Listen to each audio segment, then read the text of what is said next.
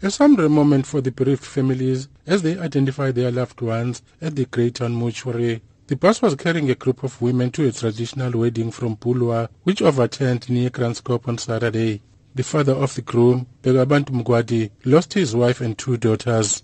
Meanwhile, Pilisiwe Mqadi lost her sister. I was with them. I saw the dress codes, the clothes that they were they dressed, even though the faces were like a bit, but I could see their dresses. I managed to identify them. I will say we are very upset. We are so hurt because we lost our mother and we lost my sister, and my sister had a three-year-old baby, and my mother was not working, but she was selling. She was a business lady. She was selling at home. Tembeli Tlamin, that was my sister.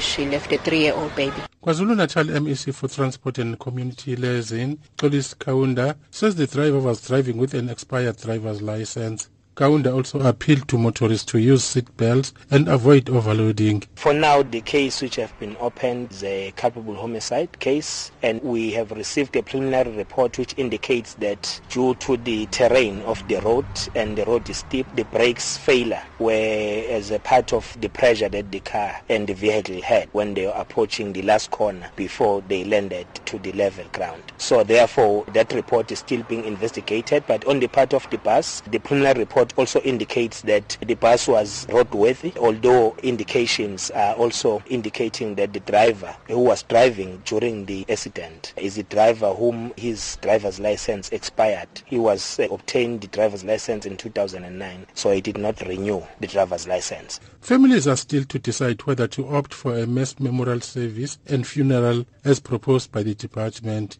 I am Cyril Mnguni in Greytown.